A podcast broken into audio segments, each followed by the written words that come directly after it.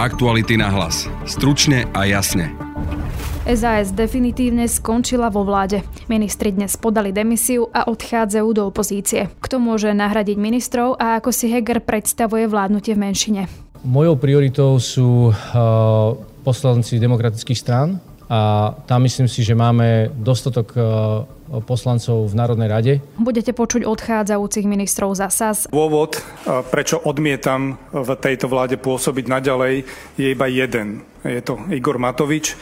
A hovorím, prepáč, justícia, odchádzam. Ak je niekto diplomat, čo je môj príklad, e, neznamená to, že v stoličke ministra sa bude správať ako úradník. A ministra financí Igora Matoviča. Podľa mojich informácií neexistuje po svete politik, ktorý by povalil do roka a pár mesiacov tri vlády, ktorých bol súčasťou. Na vývoj udalostí sa pozrieme s politológom Radoslavom Štefančíkom.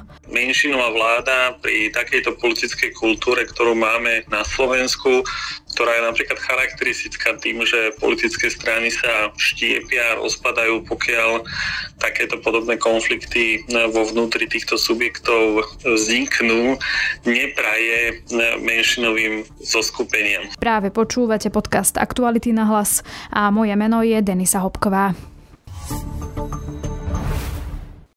Banner z hora, banner z dola, naľavo, napravo, všade tá otravná reklama. Ale reklama predsa nemusí byť otravná. Zverte tú vašu do rúk odborníkov z Natívne SK a oslovte používateľov tak, aby ste ich zaujali a obohatili. Vaše posolstvo si radi prečítajú či vypočujú desiatky tisíc potenciálnych zákazníkov, ktorí denne navštevujú najpopulárnejšie slovenské online magazíny.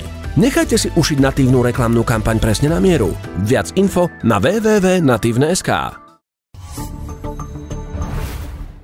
Dnes, eh, ako sledujete, eh, strana SAS a jej ministri podávajú demisie.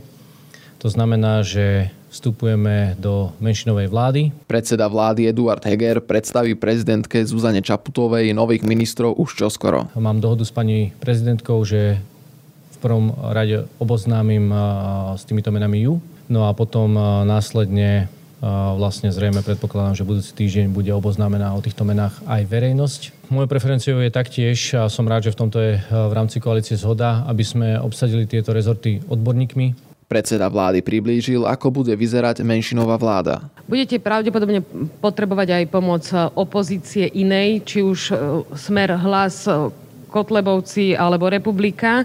Tam zase aj vaši ďalší ministri ale avizujú, že nebudú vysieť na týchto ich rozhodnutiach. Čiže No, ako, ja, tak... ako chcete udržať túto vládu až do konca riadneho volebného obdobia? Pozrite sa, mojou prioritou sú poslanci demokratických strán a tam myslím si, že máme dostatok e, poslancov v Národnej rade, u ktorých sa vieme uchádzať o podporu práve tých dôležitých vecí. A s nimi budeme diskutovať samozrejme. Ste ochotní aj obchodovať, lebo teda veľakrát to tak býva v parlamente, že e, nejaká strana je ochotná niečo podporiť, ak vy podporíte niečo ich? No ja som povedal, že budeme rokovať s demokratickými poslancami. Nepredpokladám, že by demokratickí poslanci chceli nejakým spôsobom obchodovať, takže bude to o rokovaniach. Ja len jedna doplňujúca otázka, čiže pán premiér, že vylúčujete, že budete hľadať podporu pri poslancoch LSNS alebo... Vylúčujem, áno. Minister hospodárstva Richard Sulík na tlačovej konferencii oznámil hlavné dôvody odchodu z vlády. Dnešným dňom všetci ministri za SAS sú ministrami v demisii. Končíme vo vláde, v ktorej sme vyše dvoch rokov robili svoju prácu a dovolím si povedať, že veľmi kvalitne. Dôvody nášho odchodu sú viac než jasné. To, čo zažíva Slovensko pod vedením Igora Matoviča, sa nedá nazvať inak ako rozvrat. Igor Matovič a Eduard Heger mali celé dva mesiace na to, aby sa zariadili a ukázali, že im na krajine záleží. Bohužiaľ, využili ich na vylievanie ďalších a ďalších kyblov špiny na SAS, na klamstvá a na hlúpe ohováranie. Prechádzame do opozície. Budeme konštruktívnou, odbornou, ale aj tvrdou opozíciou. Sulík je pripravený podporovať koalíciu aj z opozície áno, my podporíme zmeny v dlhovej brzde, ak sú, súčasne s nimi prejdú zmeny, teda prejde daňová brzda. A rozpočet? No tak na ten ešte máme chvíľu času, závisí od toho, čo tam bude, ale ak e, to má byť rozpočet, ktorý napríklad bude obsahovať to, že zoberieme obciam pol miliardy eur alebo veci, o ktorých sme teda presvedčení, že sú škodlivé, tak taký rozpočet nepodporíme. Minister školstva Branislav Gerling odchádza podľa svojich slov len z jediného dôvodu. Dôvod, prečo odmietam v tejto vláde pôsobiť naďalej, je iba jeden. Je to Igor Matovič, jeho správanie a jeho hodnoty. Viete, Slovensko je teraz v rukách jedného človeka a on si s ním pomaly robí, čo chce. Igor Matovič je človek, ktorý keď sa ráno zobudí, sa netuší, čo bude chcieť okolo obeda, ale vie iba jednu vec, že nech si vymyslí niečo ako krúžkovné, taký nezmysel, ktorý sa nedá zrealizovať, bude ho napriek všetkým argumentom naďalej pretláčať do úmoru a nakoniec aj jeho kolegovia zo strany Olano ho schvália tvrdenie, že sa zbavujeme nejakej zodpovednosti. To je ďalšie z tých stoviek klamstiev, ktoré som zažíval, stoviek klamstiev Igora Matoviča. Naozaj ja osobne, aj všetci kolegovia na ministerstve školstva chceme zodpovedne pracovať ďalej. Ale pri Igorovi Matovičovi, pri tých nebezpečných nápadoch, pri jeho konfliktnej povahe a pri jeho nezodpovednom rozhadzovaní miliónov zo štátnej kasy sa to naozaj nedá. Rovnaký dôvod odchodu ako minister školstva má aj ministerka spravodlivosti Mária Kolíková. Ja som dnes podala demisiu ako ministerka spravodlivosti, ktorá má rozrobenú reformu. Mala som veľkú vôľu ako ostatní dovládnuť do konca tohto funkčného obdobia, dokončiť reformy, posunúť Slovensko ďalej. Ale bohužiaľ, s Igorom Matovičom sa nedá dovládnuť. Odmietam byť vo vláde s človekom, ktorý si nevie vážiť koaličného partnera, prechová k nemu neúctu, nevie, čo je to rešpekt, pošľapáva princípy právneho štátu. Preto odmietam s ním ďalej vládnuť. A hovorím, prepáč justícia, odchádzam, pretože je kľúčové rešpektovať ľudské práva, ctiť si základné princípy, na ktorých stojí naša krajina ako demokracia, ako právny štát, ale s Igorom Matovičom sa to bohužiaľ nedá. Z vlády odchádza aj minister zahraničných vecí Ivan Korčok, ktorého strana SAS nominovala na tento post. Osobitne vysvetlenie z mojej strany v troch bodoch a to preto, lebo som v ostatných dňoch bol e, vyzývaný opakovane, aby som vo svojej funkcii zotrval. Tým prvým dôvodom, e, ktorý chcem aj ja počiarknúť, je to, že Zdieľam aj ja ten názor, že pôsobenie e, Igora Matoviča a predovšetkým presadzovanie, spôsob presadzovania politiky vedie ku konfliktom a pnutiam, ktoré aj pre mňa presiahli e, únosnú mieru. E, druhým dôvodom, a ešte raz reagujem na tie apely, aby som jednak ako nestraník, ako človek, ktorý prišiel z diplomacie, zostal a pokračoval, je to, že ak je niekto diplomat, čo je môj príklad, neznamená to, že v stoličke ministra sa bude správať ako úradník.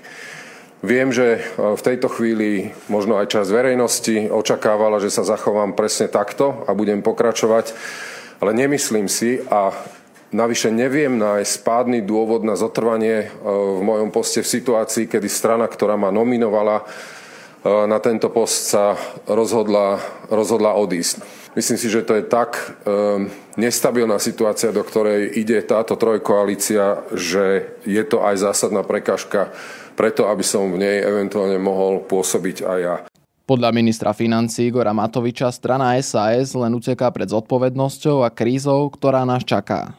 Myslím, že tento deň sa zapíše do slovenskej histórie a nielen do slovenskej, ale aj európskej a svetovej. Podľa mojich informácií neexistuje po svete politik, ktorý by povalil do roka a pár mesiacov tri vlády, ktorých bol súčasťou.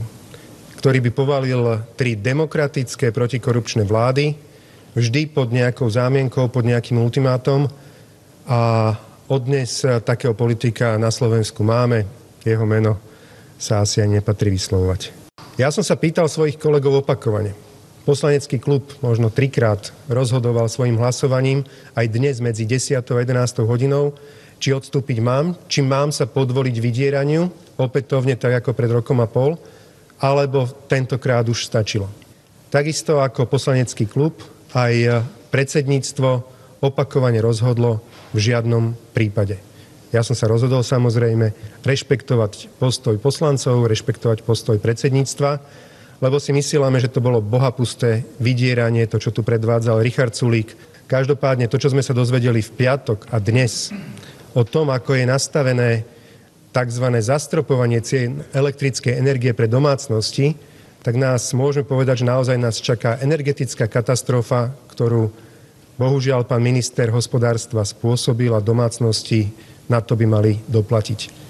Považujem preto krok SAS za púhy útok pred zodpovednosťou, na poslednú chvíľu rýchlo utiecť a tváriť sa z opozície, že oni muzikanti, oni, č, oni za nič nemôžu.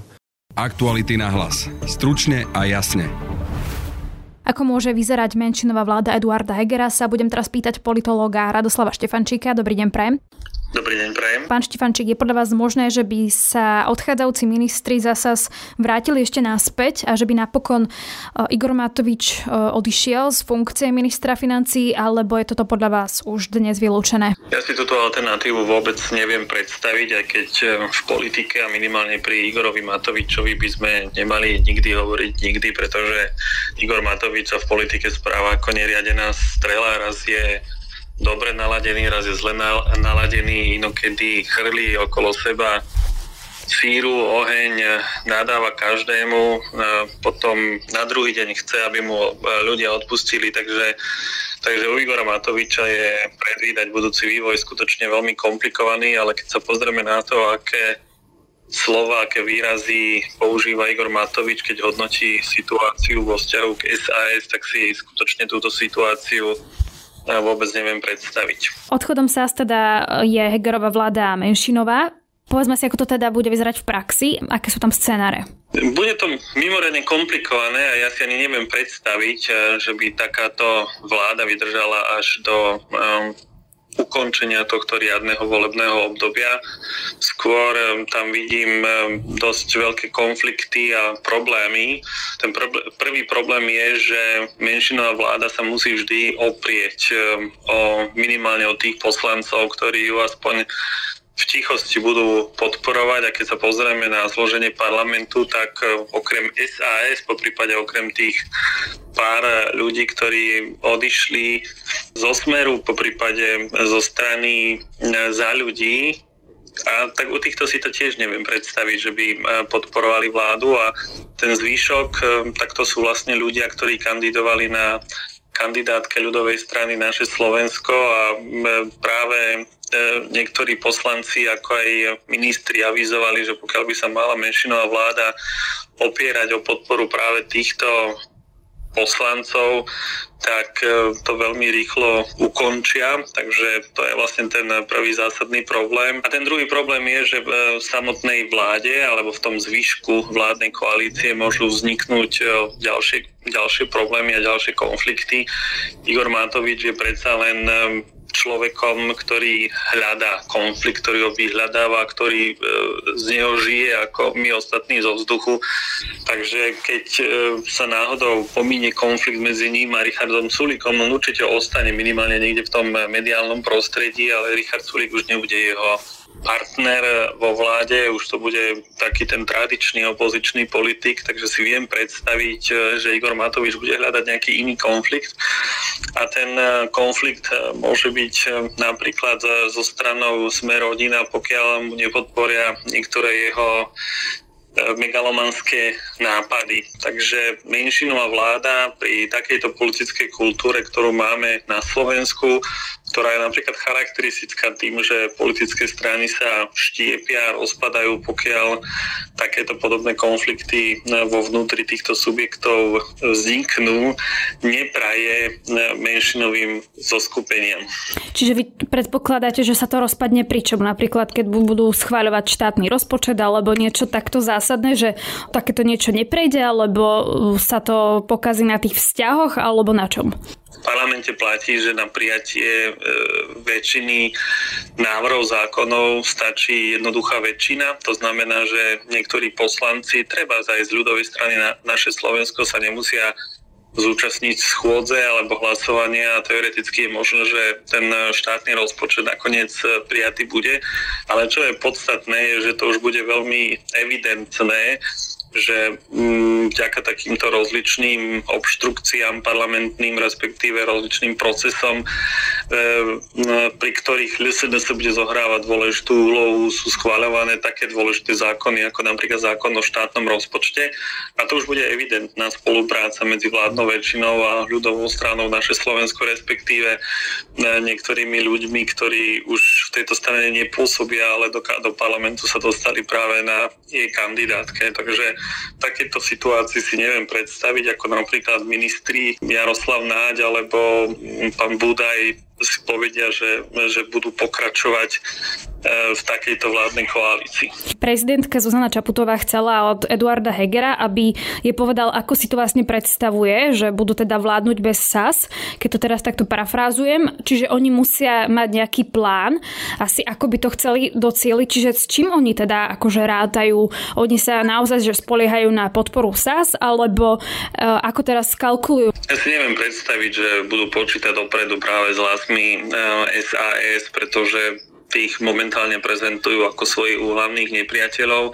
Takže eh, ten zvyšok, ktorý ostáva, sú skutočne tí bývalí poslanci za eh, stranu SNS. Takže si viem predstaviť, že niekde možno ako svojho času Richard Sulík na maďarskej pumpe sa stretol s Marianom Kotlebom, tak niekto z Olano sa niekedy tomto čase stretol e, napríklad s Tarabovcami, po prípade s Kufovcami a dohodli nejaký ďalší postup, ale nemyslím si, že toto je stále dostatočný počet poslancov, pretože aj na otvorenie parlamentnej schôdze potrebujete nadpolovičný počet e, všetkých poslancov, takže to vôbec e, nebude jednoduché. A keď hovoríme, alebo keď sa pýtame na to, či je nejaký plán alebo nie, ja sa skôr obávam, že oni sa spoliehajú, že nejako to doteraz fungovalo a nejako to fungovať e, bude, ale nepredpokladám, že oni majú nejaký konkrétny reálny plán, ako dovládnuť do riadných volieb. Lebo v podstate sa znevylúčila, že by e, nepodporili napríklad aj ten štátny rozpočet, pokiaľ by tam nebola tá, ako to oni volajú, atomová bomba Igora Matoviča, alebo ten jeho napríklad nejaký mm, balíček. Samozrejme by tam musel nejakým spôsobom asi ustúpiť Igor Matovič, ale je to naozaj vylúčené, že by ich SAS vlastne podporovala z opozície?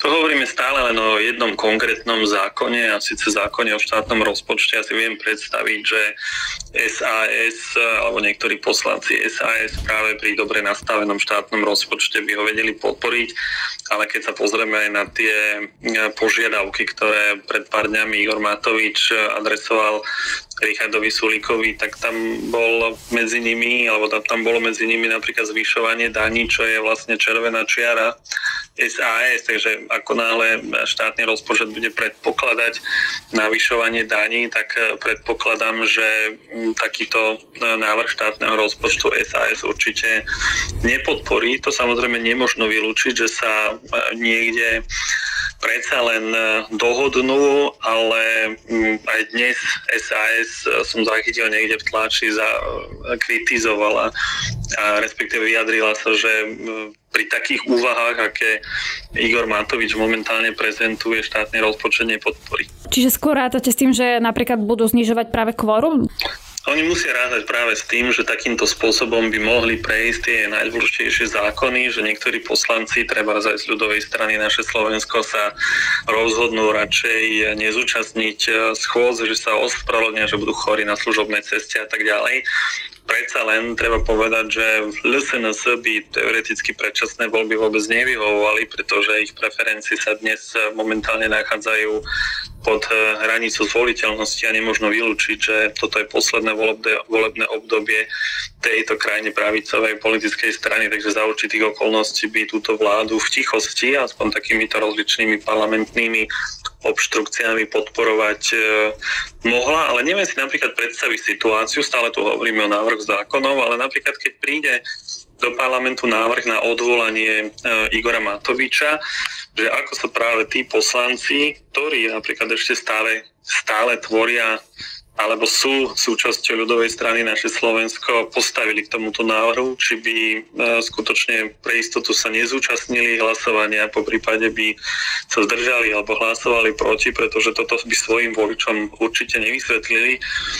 Pretože jednak je to Igor Matovič a jednak je to politik, ktorý je momentálne alebo patrí medzi najnepopulárnejších slovenských politikov. Takže ísť proti verejnej mienke, to sa viacerým politickým stranám už neoplatilo. SAS bola veľakrát takou opozíciou koalície, niektorí to takto prezentovali. Aký bude ten parlament teda dnes, ak odíde SAS? Či napríklad ten návrh, o ktorom sme počuli, že v nedelu by mohli byť zatvorené obchody, je taký prvý nástrel toho, čo si môžeme predstaviť, e, že nás čaká? Predpokladám, ak sme na začiatku, ak som na začiatku povedal, že konflikty vo vnútri vládnej koalície môžu vzniknúť, tak práve kultúrne vojny môžu byť e, dôvodom e, týchto konfliktov. To znamená, že ten návrh na zatvorenie obchodov v nedeľu môže byť skutočne taký ten e, prvý náznak toho, že sme sa stále nezbavili týchto rozporov, diskusie o, o týchto veciach, o etických otázkach.